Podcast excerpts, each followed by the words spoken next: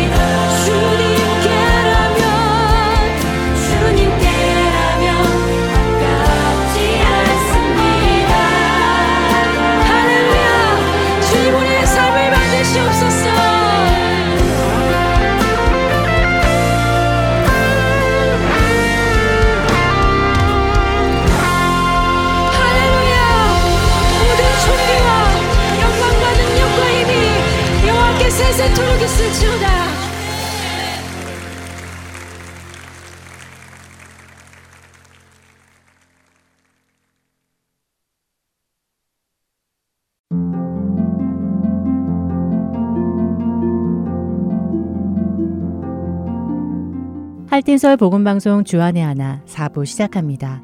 주안의 하나 4부는 함께 성경을 읽고 묵상하는 Let's Read the Bible과 청소년들을 위한 묵상 프로그램 Unlock, 성경의 이야기를 드라마로 만나는 Bible 드라마, 그리고 자녀에게 어떻게 성경적인 삶을 가르쳐 주는지 지혜를 얻을 수 있는 Daily Devotional이 준비되어 있습니다. 이 4부 방송은 영어로 제작된 of Children's 프로그램의 한국어 버전 방송입니다. 한국어 버전인 4부 방송 후에 영어로 제작된 of Children's 프로그램이 이어집니다. 부모님과 자녀들이 함께 성경을 공부해 나가고 대화해 나가도록 제작되었습니다. 자녀들과 함께 많은 유익을 얻으시기 바랍니다. 먼저 Let's Read the Bible로 이어집니다.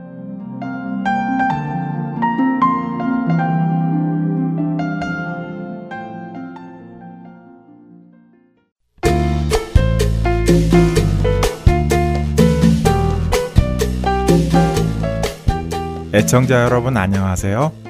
레츠리더 바이블 진행의 신용호입니다. 우리가 살아가는 이 세상은 하나님께서 처음 만들어 주셨던 결혼관이 많이 망가져 있습니다. 하나님께서는 한 남자와 한 여자가 합하여 둘이 한 몸을 이루는 것을 결혼으로 처음 사람을 만드셨던 창세기 2장 24절에 정의해 주셨지요. 예수님 역시 마태복음 19장 4절에서 6절에 이 말씀을 다시 인용하시며 결혼이 무엇인지를 확인시켜 주셨습니다. 그리고 성경은 남녀의 육체 관계는 이렇게 결혼한 부부 안에서만 가능한 것을 말씀하시지요. 하지만 사람들은 자신들의 욕심을 따라 무분별한 성행위를 해왔고, 더군다나 이방의 종교에는 종교 의식적으로 성행위를 넣기도 했습니다.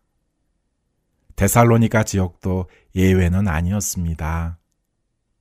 데살로니가 성도들은 예수님을 알기 전에는 데살로니가 지역에서 섬기던 신들을 섬기던 사람들이었고, 그런 문화 속에서 무분별한 성행위에 노출되어 있었습니다.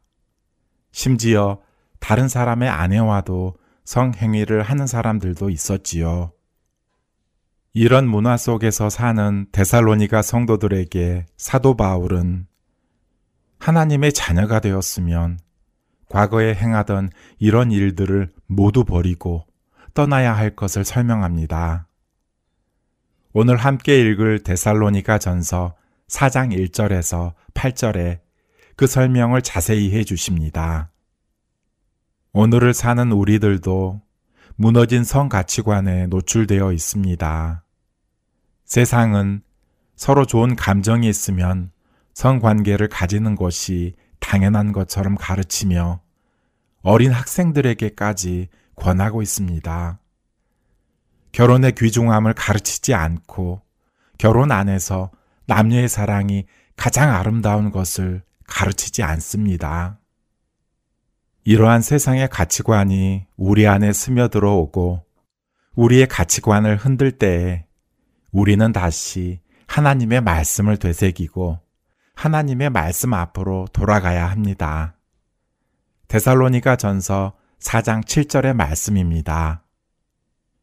하나님이 우리를 부르심은 부정하게 하심이 아니요 거룩하게 하심이니 하나님이 여러분과 저를 부르신 것은 이 세상에서 빠져나와 거룩하게 하시기 위함입니다. 이 사실을 기억하며 세상에 물들지 않고 거룩함을 지켜나가는 우리가 되기를 기도합니다. 특별히 우리의 자녀들이 하나님의 보호하심을 받기를 기도합니다. 레츠리더 바이블 데살로니가 전서 4장 1절부터 8절까지의 말씀을 읽고 마치겠습니다. 그러므로 형제들아, 우리가 끝으로 주 예수 안에서 너희에게 구하고 권면하노니 너희가 마땅히 어떻게 행하며 하나님을 기쁘시게 할 수 있는지를 우리에게 배웠으니 곧 너희가 행하는 바라 더욱 많이 힘쓰라 우리가 주 예수로 말미암아 너희에게 무슨 명령으로 준 것을 너희가 아느니라 하나님의 뜻은 이것이니 너희의 거룩함이라 곧 음란을 버리고 각각 거룩함과 존귀함으로 자기의 아내 대할 줄을 알고 하나님을 모르는 이방인과 같이 세욕을 따르지 말고 이 일에 분수를 넘어서 형제를 해하지 말라. 이는 우리가 너희에게 미리 말하고 증언한 것과 같이 이 모든 일에 주께서 신원하여 주심이라. 하나님이 우리를 부르심은 부정하게 하심이 아니요 거룩하게 하심이니 그러므로 저버리는 자는 사람을 저버림이 아니요 너희에게 그의 성령을 주신 하나님을 저버림이니라. 리더 바이블 데살로니가 전서 4장 1절부터 8절까지의 말씀을 읽었습니다.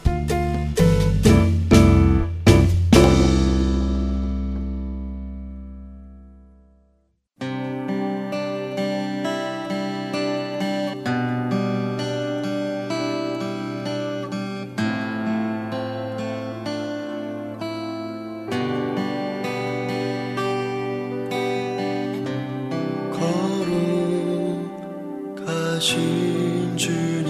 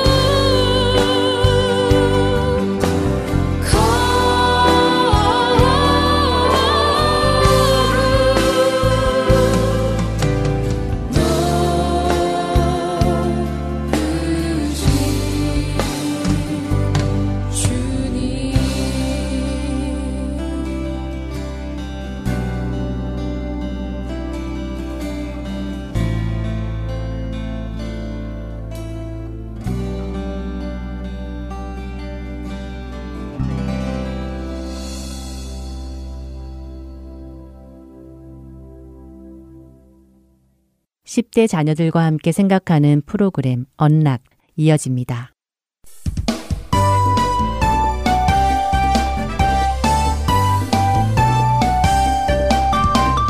애청자 여러분 안녕하세요. 언락 진행의 이세진입니다.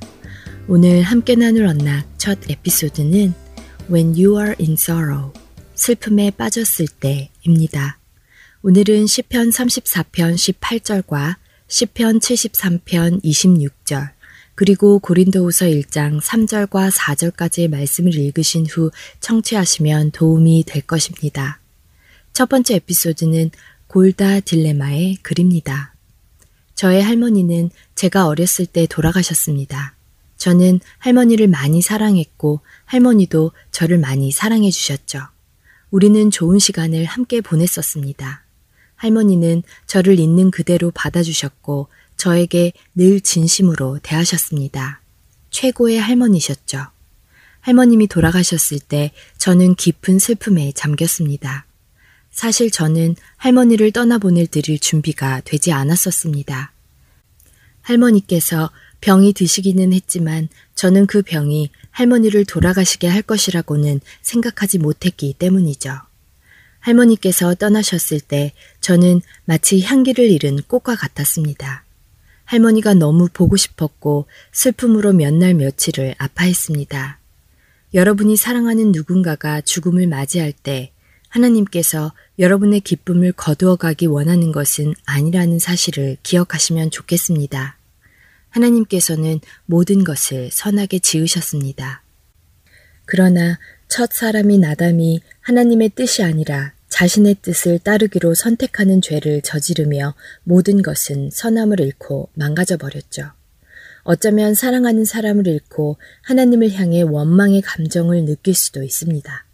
그러나 하나님께서 우리와 함께 슬퍼하신다는 것을 아시기 바랍니다. 그리고 언젠가 그 죽음도 없애버리실 날이 올 것도요. 예수님은 십자가에서 죽으시고 부활하심으로 죄와 사망의 권세를 이기셨습니다. 그리고 언젠가 다시 오실 때 우리를 죽음으로부터 건지시고 죽음을 영원히 굴복시키실 것입니다. 슬픔이 찾아올 때 예수님께서 새로운 생명을 약속하셨다는 것을 기억하세요. 우리가 예수님을 믿을 때 그 어느 것도 하나님의 사랑으로부터 우리를 떼어낼 수 없습니다.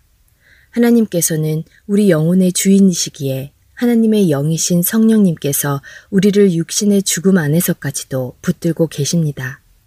슬픔이 찾아올 때 사랑하는 사람과 함께했던 순간을 기억하며 그것을 소중히 간직해 보세요. 그러면 하나님께서 여러분에게 허락하셨던 그 아름다운 순간으로 인해 감사하게 될 것입니다. 슬픔이 찾아올 때 하나님께로 나오세요. 그러면 그분이 여러분을 위로해 주실 것입니다. 자녀들과 함께 하나님께서 우리의 슬픔을 아시는 것에 대해 나누어 보세요. 우리의 슬픔을 그분도 함께 공감하시고 슬퍼하신다는 것이 얼마나 위로가 되는 사실인지 나누시고 죽음이라는 것이 지금은 슬픈 일이지만 죽음이 끝이 아니라는 것과 예수님을 믿는 자들에게는 영원한 생명이 주어졌다는 것을 확인시켜 주세요. 우리에게 여러 가지 심한 고난을 보이신 주께서 우리를 다시 살리시며 땅 깊은 곳에서 다시 이끌어 올리시리이다. 나를 더욱 창대하게 하시고 돌이키사 나를 위로하소서.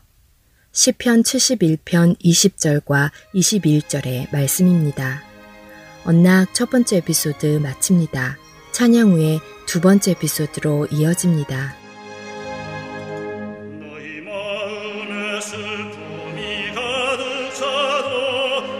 즐겁게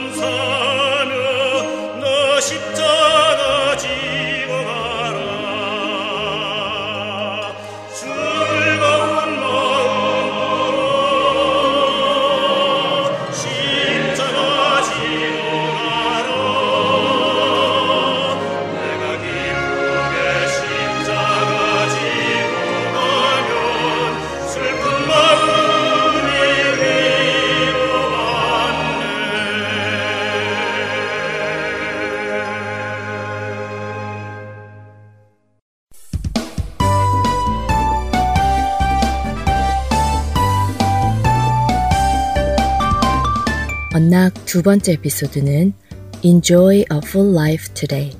풍성한 삶을 오늘 누리세요. 입니다. 오늘은 요한복음 3장 16절과 요한복음 10장 1절부터 8절까지의 말씀, 요한복음 17장 3절의 말씀과 함께 청취하시면 도움이 될 것입니다. 두 번째 에피소드는 에밀리 론델로가 쓴 글입니다. 중학생 때 양가죽 겨울 부츠를 받았던 때가 기억납니다. 어쩌면 여러분에게는 그리 의미 있는 일은 아닐지 모르지만 사실 저에게는 양가죽 부츠가 아주 중요했습니다.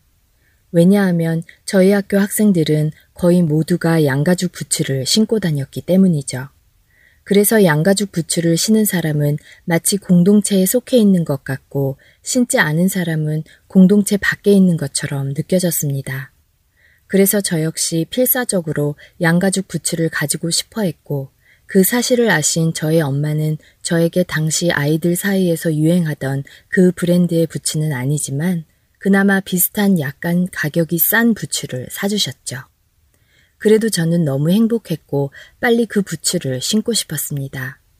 그리고 그 부츠를 신던 그 순간 저는 정말 모든 것이 새로워 보였고 저도 새 사람이 된 것만 같은 기분을 느꼈죠. 우리 삶 속에는 이런 경험들이 종종 있습니다. 내가 간절히 원하는 그것을 얻을 때까지 우리의 삶은 마치 멈추어 버린 것처럼 아무 의미가 없는 것처럼 느껴질 때도 있죠. 하지만 원하는 그것에 그렇게 우리의 모든 정신을 빼앗겨 버리면 우리는 가끔 바로 우리 앞에 있는 것들을 놓치기도 합니다. 그리고 그런 실수는 우리로 우리에게 이미 주어진 것들을 온전히 누리지 못하게 하기도 하죠. 지금 돌이켜보면 그때 제 인생에 부츠 하나 정도는 없어도 별 큰일이 아니라는 사실을 깨달았었으면 좋았겠다 하는 생각을 해봅니다. 꼭 가지고 싶어 했던 그 부츠를 가졌다고 해서 저의 인생이 완전해진 것도 아니었기 때문이죠. 그 부츠를 가지지 못했어도 저의 삶은 별 차이가 없이 좋았을 것입니다. 하나님께서는 우리가 오늘 우리에게 주어진 것들에 만족하고 그것을 누리기를 원하십니다. 오늘 내게 주어진 그 모든 것은 하나님의 선물이기 때문입니다. 요한복음 10장 10절에서 예수님은 도둑이 오는 이유는 도둑질하고 죽이고 멸망시키려는 것이며 예수님이 오신 이유는 양으로 생명을 얻고 더 풍성히 얻게 하려 하심이라고 하십니다. 예수님은 우리가 학교 시험을 잘 보았을 때 생명을 더 풍성히 얻는다고 하시지 않으셨습니다. 내가 짝사랑하던 사람이 내 마음을 알아주었을 때 더 풍성해진다고 하시지 않으셨죠. 축구 경기에서 내가 골을 넣었을 때 생명이 더 풍성해진다고도 하지 않으셨습니다. 예수님은 내가 온 것은 너희로 생명을 얻고 더 풍성히 얻게 하려 함이다 라고 하십니다. 그 외에 다른 더 필요한 조건이 없습니다. 우리의 원수 마귀는 우리로 하나님께서 무언가를 숨기고 계시고 더 좋은 것을 주지 않으시려 하시는 것처럼 오해하게 만듭니다. 그러나 그것은 사실이 아니죠. 하나님은 우리를 사랑하셔서 그분의 독생자를 주셨습니다. 예수 그리스도를 통해 우리가 생명을 얻기를 원하셨죠. 오직 하나님만이 우리 안 깊숙한 곳에 있는 필요와 욕망을 채우실 수 있습니다. 하지만 망가진 세상 속에서 우리는 그 필요와 욕망을 하나님이 아닌 다른 것으로 채우려고 찾아 헤매지요. 예수님께서는 요한복음 10장에서 어떻게 그분이 우리들에게 생명을 풍성히 얻게 하시려는지 말씀하십니다. 바로 그분의 삶을 우리를 위해 내려놓으심으로 우리로 생명을 얻게 하신다고 말씀하시죠. 예수님은 십자가에서 우리의 죄를 위해 죽으셨습니다. 그리고 우리가 하나님과 화목한 관계에 들어가게 하시기 위해 부활하셨습니다. 예수님을 믿는 모든 사람에게 하나님은 오늘도 풍성한 생명을 주실 것입니다. 자녀들과 함께 너무도 가지고 싶어서 그것을 가질 때까지 다른 어떤 일도 할 수 없었던 때가 있었는지 물어보시고 시간이 흐른 지금 여전히 그것이 그만큼 소중한지 또 삶에 어떤 영향을 끼쳤는지 나누어 보세요. 세상의 것은 영원하지 않고 그 어떤 것도 완전한 만족을 주지 못한다는 것을 알려주시기 바랍니다. 오직 하나님 안에서만 우리는 완전한 생명을 누릴 수 있음을 알려주세요. 도둑이 오는 것은 도둑질하고 죽이고 멸망시키려는 것 뿐이요. 내가 온 것은 양으로 생명을 얻게 하고 더 풍성히 얻게 하려는 것이라. 요한복음 10장 10절의 말씀입니다. 이번 전락 마치겠습니다.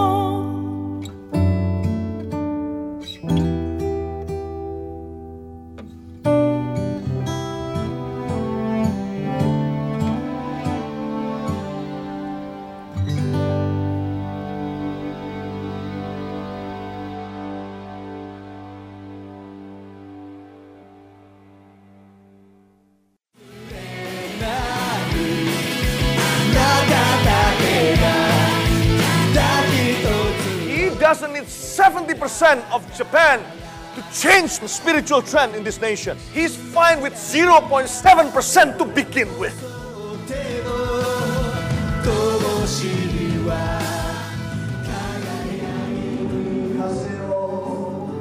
하나님을 향해 부르짖는 일본인들의 간절한 마음이 들리십니까? 크리스천 인구가 1%도 되지 않는 척박한 영적 사막 일본. 그 사막의 땅에도 복음의 씨앗이 뿌려져야 할 것입니다. 하트앤소울 복음 선교회에서는 이 일을 위하여 일본어 방송 CD를 제작하였습니다. 주위에 있는 일본인들에게 이 CD를 전하고 싶은 분들은 전화번호 602-866-8999로 연락 주시기 바랍니다.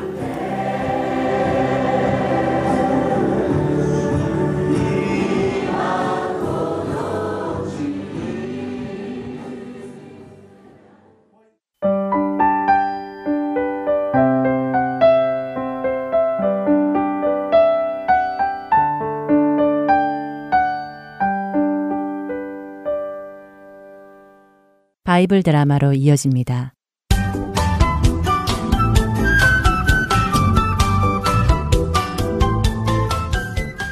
애청자 여러분 안녕하세요. 바이블 드라마 사무엘 편 진행의 박은규입니다.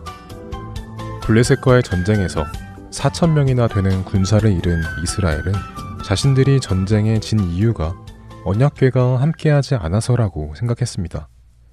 그래서 이스라엘 군대는 급히 실로에 가서 엘리 제사장에게 부탁을 하여 언약궤를 가지고 블레셋과의 전쟁터로 나왔지요.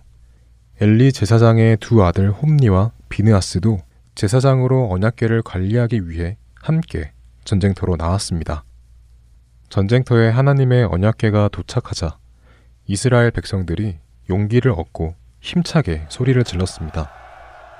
그동안 전쟁에 져서 조용하던 이스라엘 군대에 큰 함성 소리가 들리자 블레셋의 장군은 무언가 이상하여 급히 첩자를 보내 무슨 일인지 알아오도록 시켰습니다. 장군! 장군! 어, 그래. 겁쟁이 이스라엘 놈들이 왜 갑자기 저렇게 사기가 높아졌는지 알아왔느냐? 네, 장군. 알아왔습니다. 이스라엘 진영에 그들의 신 여호와의 언약이 담긴 괴가 들어왔다고 해서 저렇게 호들갑들을 떨고 있는 것이었습니다. 뭐? 뭐시? 여호와의 언약궤? 아, 아니, 그, 그, 그, 그, 큰일 났구나. 아니, 왜 그러십니까, 장군? 언약궤가 무엇이길래 그리 놀라십니까? 이것은 우리에게는 큰 화를 입힐 것이다. 여호와는 이스라엘의 신인데 그 신은 강력한 애굽의 신들을 모두 물리치고 이스라엘 백성을 애굽에서 탈출시킨 신이다. 이거 정말 큰일 났구나. 그동안 저 이스라엘 놈들이 여호와 신을 떠나 자신들의 힘으로 싸웠는데 저렇게 여호와의 언약궤를 가지고 왔으니 이 전쟁에서 저들의 신이 우리를 상대로 싸울 것이다. 그러니 우리가 그냥 싸웠다가는 저들에게 질 것이 뻔하다. 안 되겠다. 모두 군사는 들어라. 네. 이스라엘은 지금 자신들의 신을 불렀다. 우리가 며칠 전 그들을 이겼다고 해서 그들을 우습게 보았다가는 우리는 이 전쟁에 지게 될 것이고 저 허약해 빠진 이스라엘 놈들의 종이 될 것이다. 그러니 너희는 정신을 바짝 차리고 방심하지 말고 최선을 다해 저들과 싸워라. 모두가 일반 병사가 아니라 남자답게 강하게 싸우도록 해라. 그렇다면 우리가 반드시 이길 것이다. 블레셋 사람들은 조금 두려웠지만 지지 않기 위해 최선을 다해 이스라엘과 싸우기 시작했습니다. 블레셋이 공격을 시작하자 이스라엘 백성들도 언약궤를 앞에 두고 블레셋을 공격하기 시작했습니다. 모두 공격하라! 이스라엘 백성들은 언약궤가 있으면 자신들이 이길 것이라고 생각하고 싸웠고 블레셋은 져서는 안 된다는 각오로 싸웠습니다. 과연 결과는 어떻게 되었을까요? 사실 이스라엘 백성들은 오해를 하고 있었습니다. 언약궤 자체에 능력이 있는 것이 아니라 언약을 주신 하나님을 공경하고 사랑하기에 언약궤 안에 들어있는 하나님의 말씀에 순종할 때 하나님께서 이스라엘을 위해 친히 싸워주시는 것이지 그들이 하나님의 말씀에 순종하지도 않고 자신들이 원하는 대로 살면서 하나님께서 자신들을 위해 싸워주시기를 기대해서는 안 되는 것이었습니다. 결국 그날의 전쟁은 블레셋의 큰 승리로 끝이 났습니다. 이스라엘 군사들은 도망치기에 바빴고 이스라엘 군사는 3만 명이나 전사했죠. 더군다나 그들이 믿고 가지고 온 언약궤마저 블레셋 군사에게 빼앗겼고 언약궤를 관리하던 엘리의 아들들이 홈니와 비느아스도 블레셋 군사의 손에 죽게 되었습니다. 언약궤를 빼앗겼다는 것은 하나님의 임재가 이스라엘에서 사라졌다는 말이었기에 이것은 큰 충격이었습니다. 군인 중 한 명이 이 충격적인 사실을 알리기 위해 엘리 제사장이 있는 실로로 뛰어갔습니다. 아휴, 아휴, 엘리 제사장님, 엘리 제사장님. 군인이 실로에 도착할 그때 엘리 제사장은 의자에 앉아 있었습니다. 당시 그의 나이는 98세였고 앞도 잘 보이지 않던 때였습니다. 또한 많이 먹어 살이 많이 쪄서 잘 움직이지도 못하였지요. 마치 그가 영적으로 어두워 앞을 보지 못하고 하나님의 일을 하지 못하는 것처럼 그의 육신에도 같은 모습이 나타났습니다. 누, 누군가? 엘리 제 사장님, 그, 그, 큰일 났습니다. 그, 큰일이라니. 차초지종을 설명해보게. 전쟁은 어떻게 되었는가? 제사장님, 우리 이스라엘이 블레셋에게 크게 졌습니다. 3만 명이나 되는 군인들이 죽었고 블레셋 군사들이 와서 언약궤를 지키고 있던 엘리 제사장님의 두 아들 홈니와 비느아스를 죽이고 언약궤를 가지고 갔습니다. 뭐? 뭐시? 어, 어.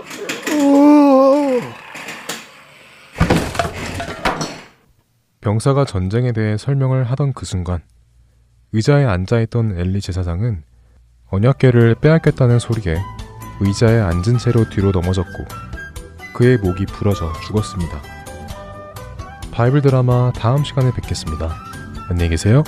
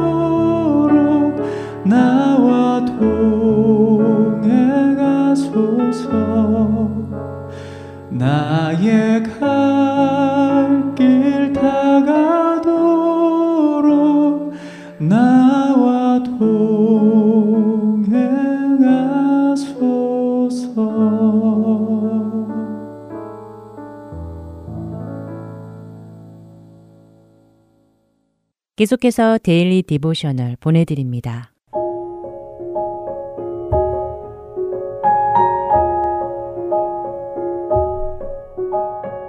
애청자 여러분 안녕하세요. Daily Devotional 진행의 최소영입니다. 우리 자녀들은 복음을 전할 때 그 사람의 상황과 필요를 살피며 전하고 있나요? 우리가 전하는 복음의 내용은 변함이 없지만 각 사람은 다르기에 그 사람의 높이에 맞추어 주려고 노력하고 있는지요. 오늘은 이것에 대해 나누어 보고 함께 말씀을 묵상하는 시간 되시길 바랍니다. 오늘 데일리 디보셔널의 제목은 Feeding the Bird, 새들에게 먹이 주기입니다. 케네스는 할머니께서 뒷마당에 걸어놓은 각양 다른 새 먹이통에 먹이를 채워놓고 계신 것을 보고 있습니다. 새 먹이통이 한 개면 충분할 것 같은데 왜 여러 다른 종류의 먹이통이 필요한 것이냐고 할머니께 케네스는 여쭈어 보았지요. 그러자 할머니는 만약 새의 종류가 하나뿐이라면 새 먹이통도 한 개만 필요하겠지만 하나님께서는 하나님의 지혜로 수많은 종류의 다양한 새들을 만드셨고 각 새들의 기호와 필요가 다르기에 그에 맞게 여러 종류의 먹이통과 먹이가 필요하다고 대답하셨습니다. 예를 들어 핀치새는 검은 엉겅퀴 씨앗 먹는 것을 좋아하고 파랑새는 넓적한 그릇에 놓인 먹이를 먹는 것을 좋아한다는 것이지요. 또 허밍버드는 달콤한 꿀 같은 것을 먹는 것을 좋아한다는 것입니다. 할머니의 말씀에 케네스는 다양한 종류의 새들이 각기 다른 방법과 종류의 먹이가 필요하다는 것을 알게 되었지요. 새에 대해 관심이 생긴 케네스는 학교 도서관에서 새에 관한 책들을 찾아보았습니다. 며칠 후 교회에서 예배를 드리고 집에 돌아오는 길에 케네스는 목사님이 하신 설교 말씀에 대해 할머니와 이야기를 나누었지요. 케네스는 목사님께서 우리가 전도를 할 때 각 사람들의 필요에 맞게 전해야 한다고 말씀하신 것이 무슨 뜻인지 잘 모르겠다고 말합니다. 그러자 할머니는 며칠 전 각기 다른 새들에게 먹이를 주는 것에 대해 이야기했던 것을 기억하느냐고 하시며 전도도 이와 비슷하다고 말씀하셨지요.